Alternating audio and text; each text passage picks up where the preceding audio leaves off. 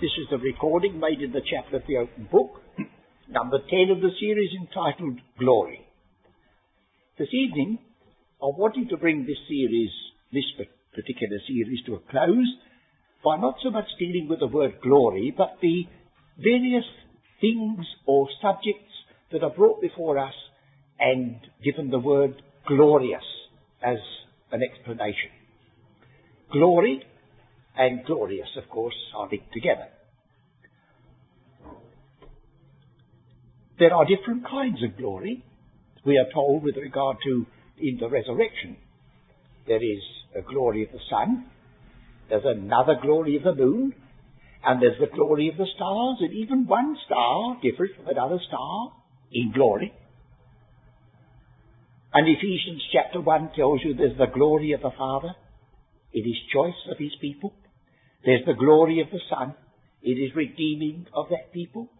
And the glory of the Holy Spirit in the sealing of that people. So it's not one of those things which is just there and at the end of it. It's a many-faceted subject. A glory indeed from every possible point of view. And I felt that it might be good for us if at the close of this series we just acquainted ourselves, we can't do much more, with some of the things that are mentioned in the scriptures as being glorious, and then leave it to the Spirit of God and our own searchings to establish ourselves further in this wonderful truth. One of the features that we uh, have to bring before us is one with which we started, I think, in connection with the new covenant. Shall we turn just quickly to 2 Corinthians chapter 3 and make a start from there? 2 Corinthians chapter 3 and chapter 4 have these references.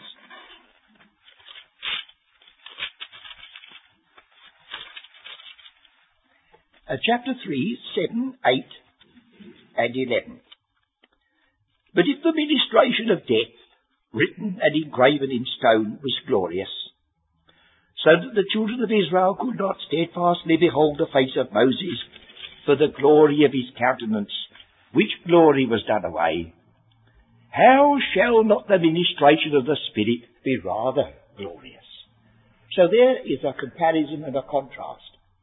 The law which condemned, the law from which we have to be delivered, was glorious so glorious that the people could not stand the sight that they beheld.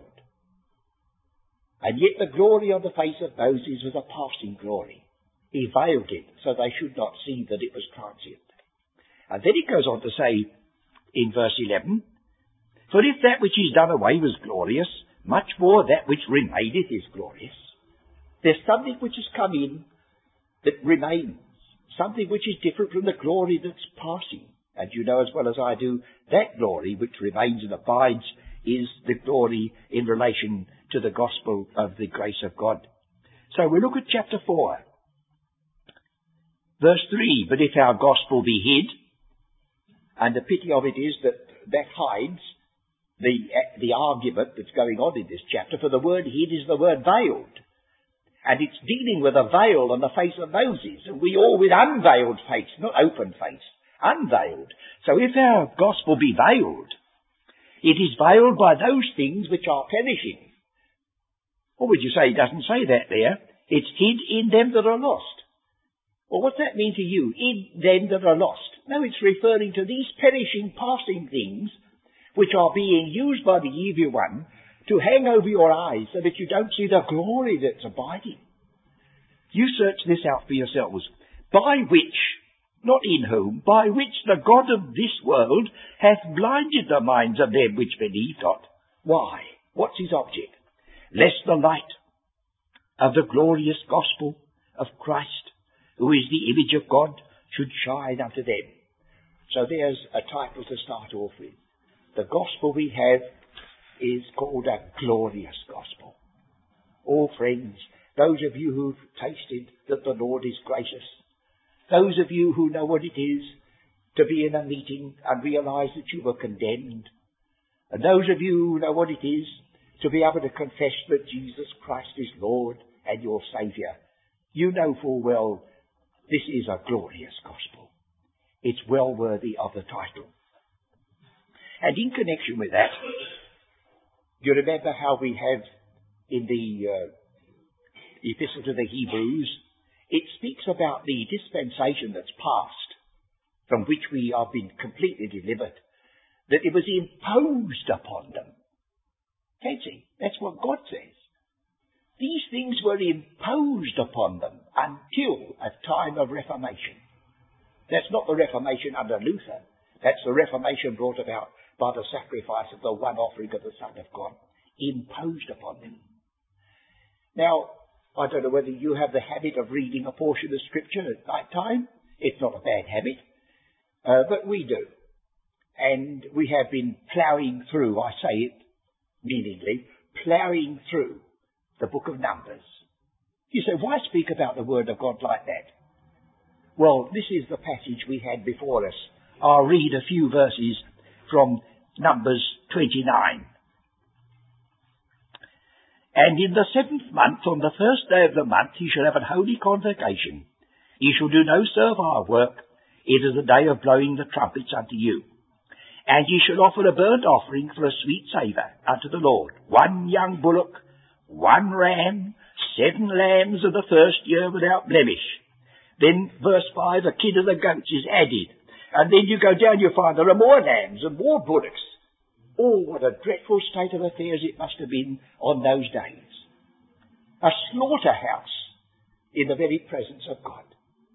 Bullocks being slain not by ones and twos, but seven of them. Lambs, kids and goats, all in that one day.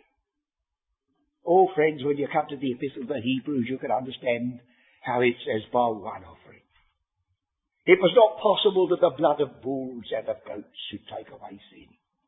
But this man, after he had offered one sacrifice for sins, forever, that's the glory of the gospel, once and forever finished.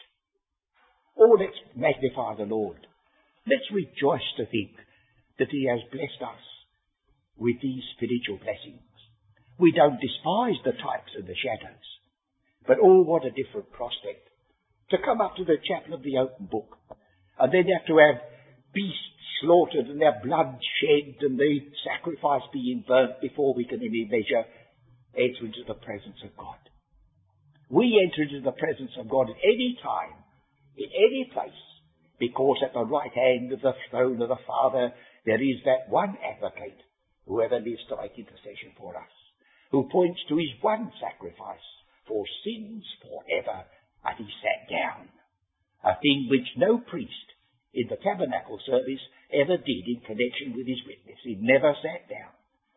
He stood daily offering, and but he signalized his, the completeness of his work by the scripture re- reminding us that when he offered that one sacrifice, it was so complete, never to be repeated, he sat down. And so with that little introduction, uh, if you could call it an introduction, let's look at some of the passages which stress this emphasis upon the glorious nature of this calling we have and the gospel associated with it. And the first occurrence I would ask you to consider is one that I think appeals to every one of us, is Romans the 8th chapter, verse 21. Well, now anything in Romans 8 would be wonderful. It stands out as a beacon light in the scriptures. But we have this statement in verse 21, Romans 8.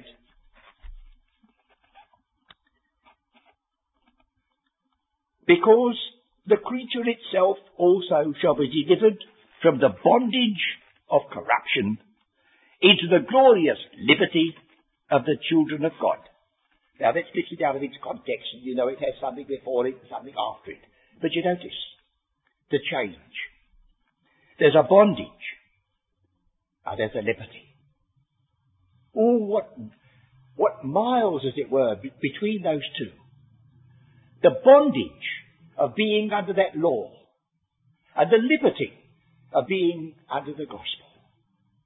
Oh, let's think of it, friends. Let's turn over the passage in our minds, in the presence of God, so that the blessedness of it may enter in. The bondage and the liberty. Then it says the bondage of corruption unto the liberty of the children of God. Corruption on one hand, children of God on the other. And those who were connected with the corruption were children of wrath, even as others. But by the grace of God, they have been brought from darkness into light, from death into life, from corruption into the glorious liberty of the children of God. Anyone in this meeting who knows that they have passed from death unto life, who have responded to the gospel call, this is your inheritance. That is mine. The glorious liberty of the children of God. It has a responsibility, of course, which is a little bit outside our subject. But liberty has to be defended. One blessed fact is that it can never be destroyed. This is of God. But our consciousness of it and our freedom to speak of it and to live according to it is something which is of trust that we cannot set aside. And so we do remember that. So here we have then a glorious liberty. This chapter speaks about no condemnation. What a liberty that is. When you realize that every one of us by nature stand condemned. A glorious liberty. Or we have the enmity, which is mentioned here. That's destroyed, that's gone. Or again, we have um, not merely redemption in the sense, not say merely, not redemption in the sense now which is operating in you and me, but the redemption of the body in the glory that's yet to be. That is here too in this chapter. And so we have uh, the word glorified in verses 29 and 30 if you look at those.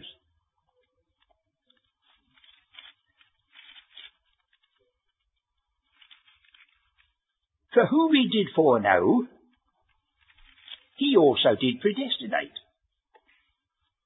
that they to be conformed to the image of his Son, that he might be the firstborn among many brethren.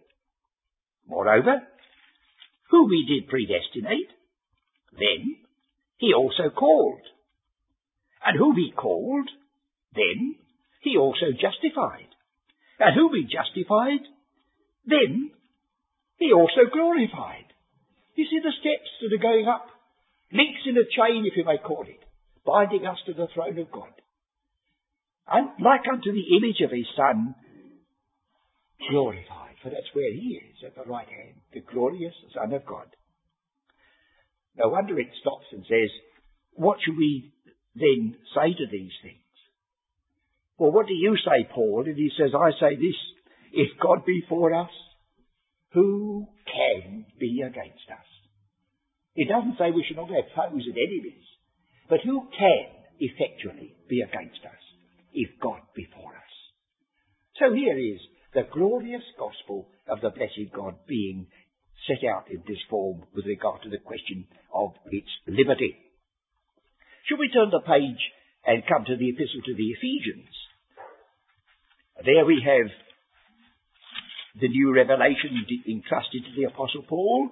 And you remember, of course, that the first 14 verses deal with the choice of the Father, the redemptive work of the Son, and the sealing by the Spirit, and they stress the word glory each time. To the praise of the glory of His grace, verse 6, wherein He hath made us accepted in the Beloved. That's, that's something not to be lightly spoken about. Let's read it again. To the praise of the glory of His grace. Grace is the subject. And the glory of it is the subject. And the praise is that which is due to it. To the praise of the glory of His grace, wherein He hath made us accepted.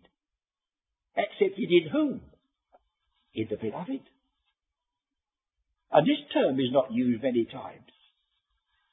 The beloved. So here's one stress on the glory that belongs to this church, Well, then we look again.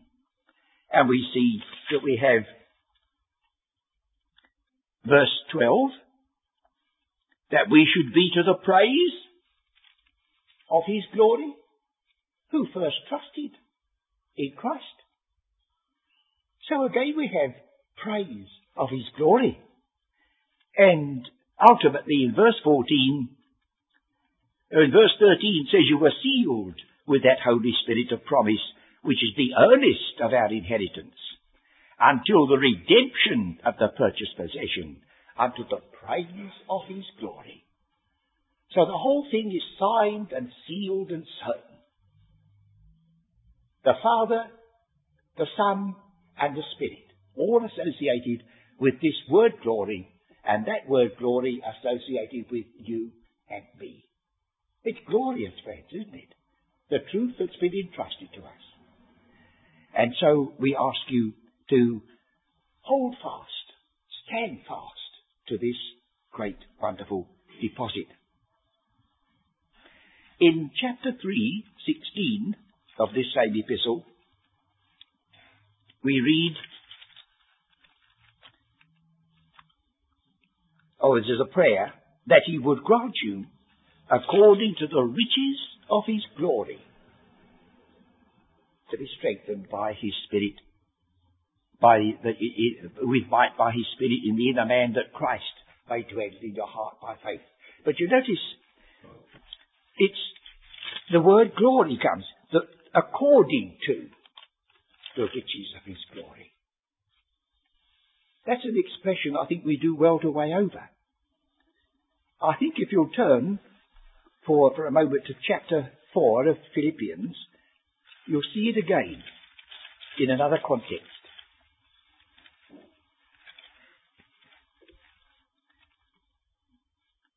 Paul is in prison. And he says in verse 16 of chapter 4, For even in Thessalonica ye said once and again unto my necessity. Not because I desire a gift. or I can sense this man's independent spirit. He, he says, don't think I'm building up to an appeal that you should send something to me. That was the last thing on earth the apostle wanted to do or would do. Not because I desire a gift, but I desire fruit that may abound to your account. Now, this man's in prison. But he was in a Roman prison. Nearly 2,000 years ago. I don't think a prison today would be a very happy place for any of us. But I it, it'd be like a palace in comparison with what a Roman prison was like 2,000 years ago. And so he says about himself as a Roman prisoner, but I have all and abound. I have all and abound. You remember he wrote to Timothy to send the cloak that he left behind. And yet he said, I have all and abound having received of Epaphroditus the things which were sent from you. The things. I wonder what they were. Just things. Didn't know what, what to call them. And if they had to be carried, as they were, overland by this traveller, it couldn't have been a very big parcel. And yet this is how he's looking at it. Having received of Epaphroditus the things which were sent from you, an odour of a sweet smell, a sacrifice acceptable, well pleasing to God. I don't think I've ever had a reply, I don't know whether you have, of ever having given somebody something that brought that back. But fancy being able to accept a gift and see it in this sense. And then he turns round to them and he says, I'm a prisoner. I've got next to nothing. But my God shall supply all your need according to his riches in glory by Christ Jesus. Notice it's not out of his riches in glory, but it's according to them. Now, out of his riches, or out of your riches today, you might give a beggar sixpence, or a shilling. But if you're going to give them according to your possessions, you may have to give them a bit more. Well, he says, my God shall supply all your need out of his, according to his riches in glory by Christ Jesus. So we come back for a moment to this passage in Ephesians. We were looking at the chapter 5, 27. Oh no, we weren't looking at that, we were looking at the earlier piece. Now we look at chapter 5, 27. That he might present it to himself a glorious church. This is the day of presentation, which is yet to come. I don't suppose either you or I have even entertained the idea that we should ever have a letter coming to us from Buckingham Palace advising us how we must dress ourselves and what time we must be there because we were going to be presented at court. I did have a letter coming from Buckingham Palace by a lady in waiting because a lady in America had written to the Queen saying how much she had been blessed by my ministry. So I've got one little contact with Buckingham Palace, but oh, it's a very slender one. But friends, Buckingham Palace have been nowhere in it in connection with this. Let's read it again for ourselves. That he might present it to himself. He's going to be there, friends. It's no going to be put into some little office and wait there and be seen by an underling. No, himself. Presented to himself. A glorious church. It's coming at last, friends. One day, all the things that make so many tatters and so many evils and so many bad words and so many divisions have we gone. He's going to present it a glorious church, not having spot or wrinkle or any such thing. This is beauty, friends. The beauty of holiness, as we read in the scriptures. But it, it should be holy and without blemish. Then, of course, I remind myself and I remind you that this is in the practical context. And this tremendous passage has to do with the fact that husbands ought to love their wives. Then they tell me that if you believe Ephesians, you you won't have any practical truth at all. This is practical enough, friends, isn't it? And so we have this stress, this glorious gospel, this glorious position, these glorious things. Shall we look at Philippians again in chapter 3, 21? That is the close of this chapter. And we look um, back a little bit. Verse 20, for our conversation, and I think most of you know that the word conversation here is literally citizenship. You may say, well, however can citizenship and conversation? Well, it, it all depends, as one used to say over the wireless years ago, it all depends on what you mean by conversation. Now, conversation may mean just sitting having a chat. But conversation can mean your manner of life. That's the uh, original idea of the word. And your manner of life then leads on to the fact that you are a citizen. And if you're a citizen, you act a little differently from if you're just an ordinary person. All citizenship in the days of the Apostle Paul was a valued thing. Do you remember how he said? I'm a Roman. And the one who spoke to him and said, with a great price obtained I my freedom. He says, I was born free. Oh, he said, is that so? A citizen. So remember the word conversation. For our citizenship is in heaven. And the word is, is not merely the verb to be, but it exists as an unalterable fact. It's a different word altogether. It can be translated substance or goods something real. Your citizenship exists as a reality in heaven, but you're down here. Now he wrote to these Philippians, and he said that to them very pointedly, because you see, Philippi was a colony. And a colony in the days of the Apostle Paul was not exactly the same as a colony today. A colony was a little Roman settlement a long way from Rome but not paying the same taxes as the other people outside. and having the laws and language of Rome there in that Philippi. He says, don't forget, you're not in Rome, but you're Romans. He said to Philippians, don't forget you're not in glory, but you are citizens already of it. Don't you see how it would appeal to them? So he says, our citizenship exists as a fact in heaven, from whence also we look for the Saviour, the Lord Jesus Christ. Well, why should we look for the Saviour? Well, He is our Saviour. But He's got to yet save us. We're not there yet, friends, in glory. We're here on earth. But a day is coming when that salvation we shall be completed. And we shall be at home at last. So we have our, our conversation or citizenship exists as a fact in heaven, from whence also we look for the Saviour, the Lord Jesus Christ. And why are we looking, and what are we looking for? Who shall change this body of our humiliation. The word vile has lost its meaning. Not, not lost its meaning, changed its meaning. We read in James a man having vile garments. Well, he didn't mean to say that they were unwashed, but he was poor. And this word vile you'll find in chapter 2 of Philippians. I dare say you know all this before I tell you, but I must give it its place.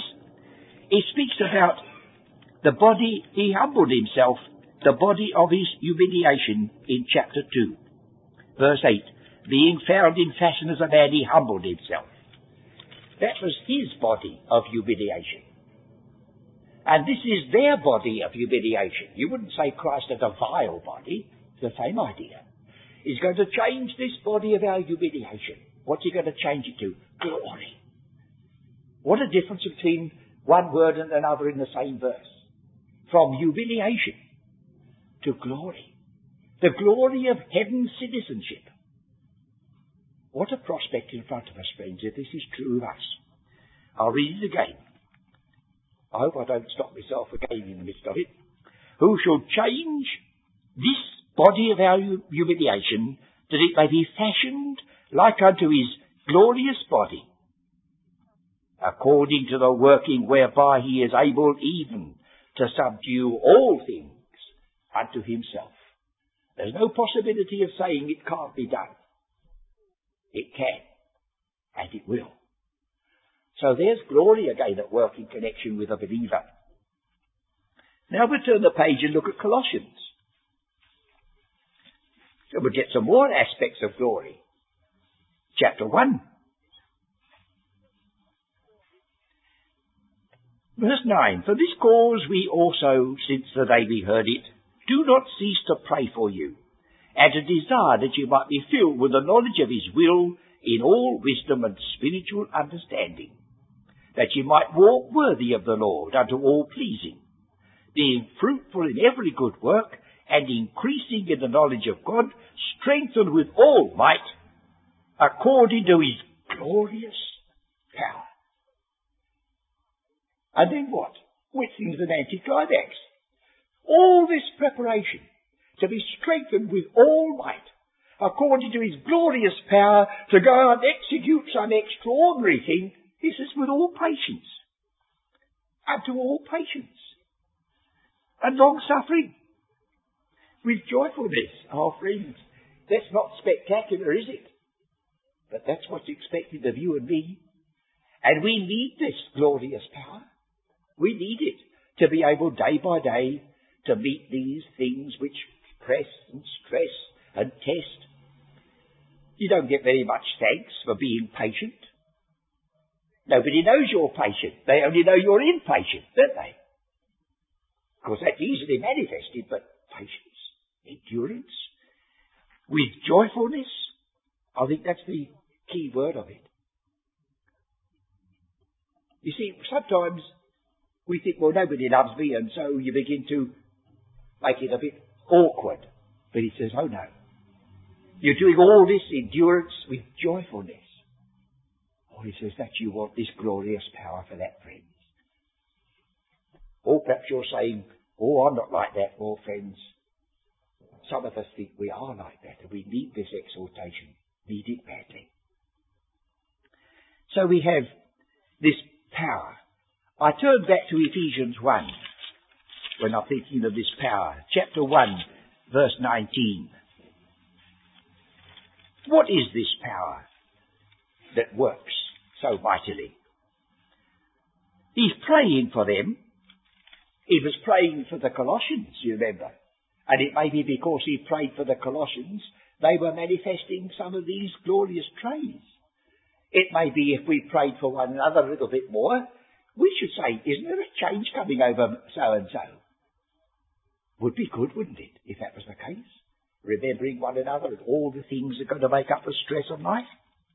So he says, he gives thanks, praying, that the eyes of your understanding being enlightened, that you may know what is the hope of his calling, and what the riches of the glory of his inheritance in the saints, and what is the exceeding greatness of his power to us who believe, according to the working of his mighty power, which he wrought in Christ when he raised him from the dead.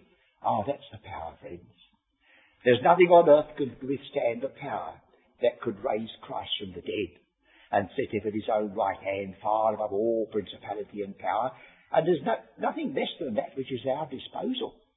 That power that raised Christ from the dead is the power at our disposal. Consequently, we should be able to live triumphant lives. Whether we do is another question. Whether we should is the possibility opened up in this word for us once again. And once more, we'll look at another reference to the word glorious in the first epistle of Timothy, to Timothy, chapter 1.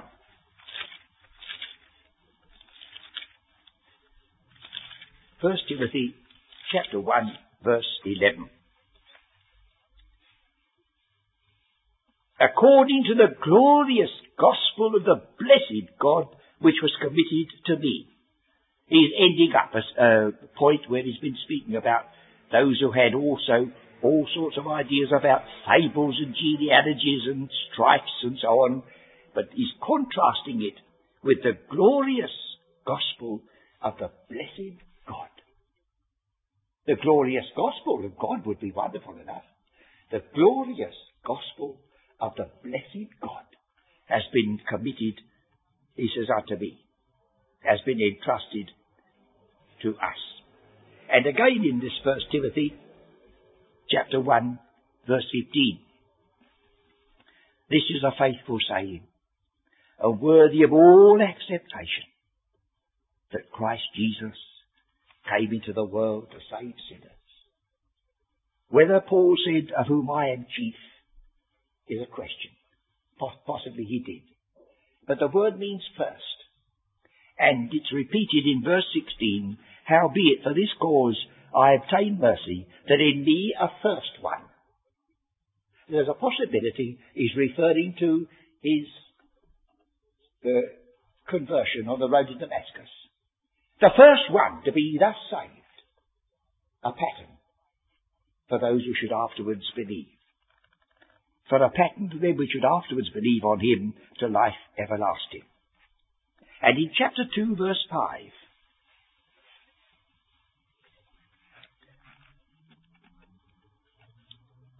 he says, there is one God and one mediator.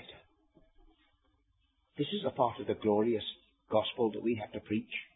One mediator. There are some poor souls who go to their places of worship. I've seen them. They light candles. They kiss some image. They pour out their souls and hearts to someone behind a screen. Or don't despise them, friends, pity them. And pray for them even if you can't do anything else. But what a position to be in, friends, to be able to say that you know, you're convinced of this, that there is one God and one mediator between God and man the man Christ Jesus. That's the glory of our position. No one in between. We go direct to Him. You don't need me, you don't need anyone. Person's hands put on your head or mine won't make it any better.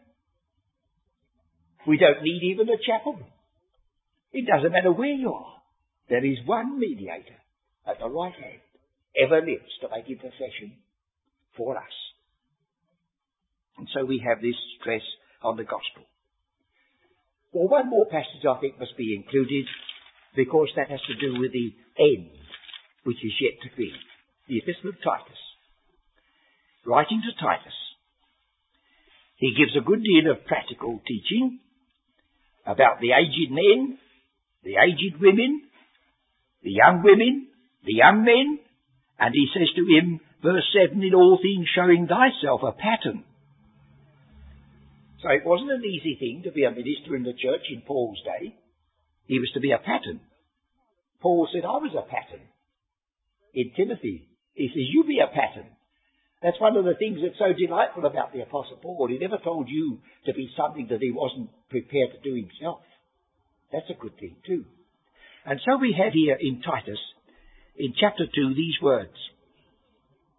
Verse 9, exhort servants to be obedient unto their own masters, and to please them well in all things, not answering again, not purloining.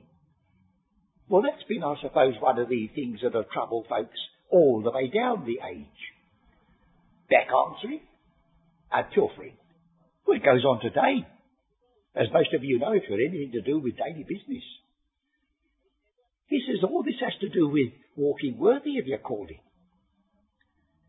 That they may adorn the doctrine. See, it's one thing to believe a doctrine. It's another thing to adorn it. You may say to a person, I believe so and so and so and so and so. Is that so? If he hadn't told me, I shouldn't have known it. You see? These people adorned the doctrine. They showed that they had been saved by grace. That we may adorn the doctrine of God our Saviour in all things.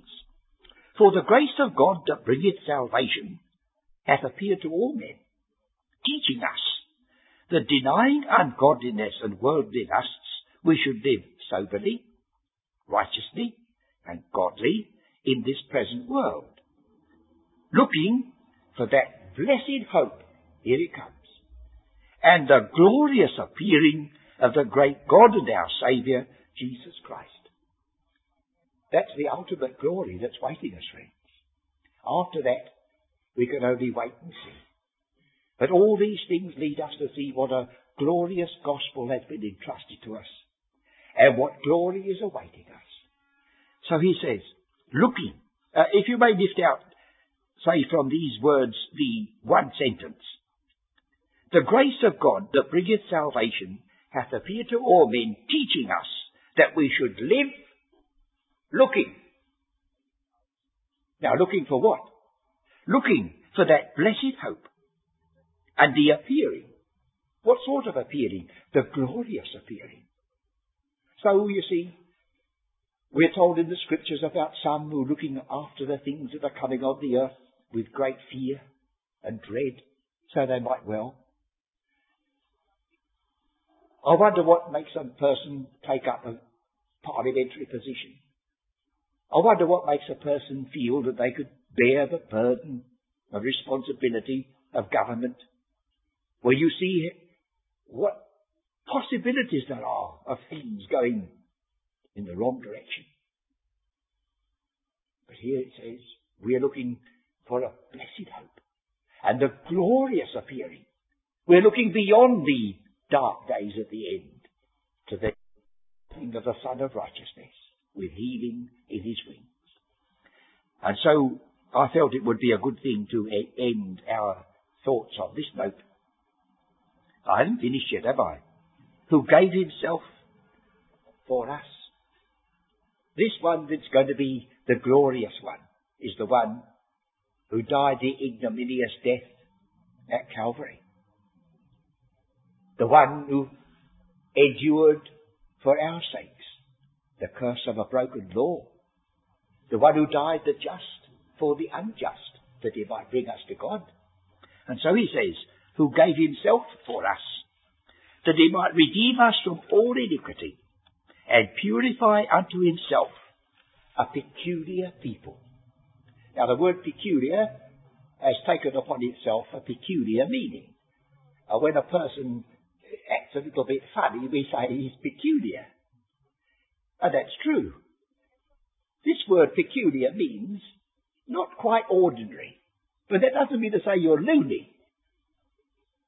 There's a little company still in existence and quite a number of little meeting places in Essex called the Peculiar People. They don't advertise that they're funny. They're peculiar. And the Old Testament word peculiar means a treasure, belonging especially to one person. So an idiot is the same as the word his own. The word idiot comes from the same word as the word own. He's on his own. And so he's strange. But from another point of view, he belongs to that one only. He's peculiar. Don't be ashamed, friends, if some people think you're a little bit off the beaten track. You're not, friends. You're not on the beaten track. While they're concerned about this and that and the other, you're concerned about things above which they cannot see. So you'll be peculiar from their angle, but you'll be peculiar from his, which is the better and richer meaning, who gave himself for us, that he might redeem us from all iniquity, and purify unto himself a peculiar people, zealous of good works. The man who stressed that salvation was not by good works says that when you are a believer and you're a peculiar treasure unto the Lord, you will adorn the doctrine of God your Saviour by these very things.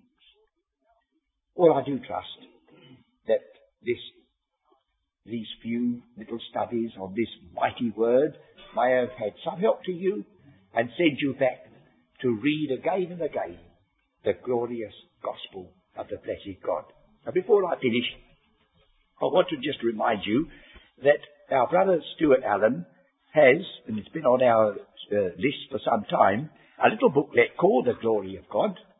I'd, I'd forgotten all about it when we started this series, but um, if you want a little booklet that sums up some of the things that we have already seen and like to have a record of it, you could find, I think, help by getting a copy at your leisure.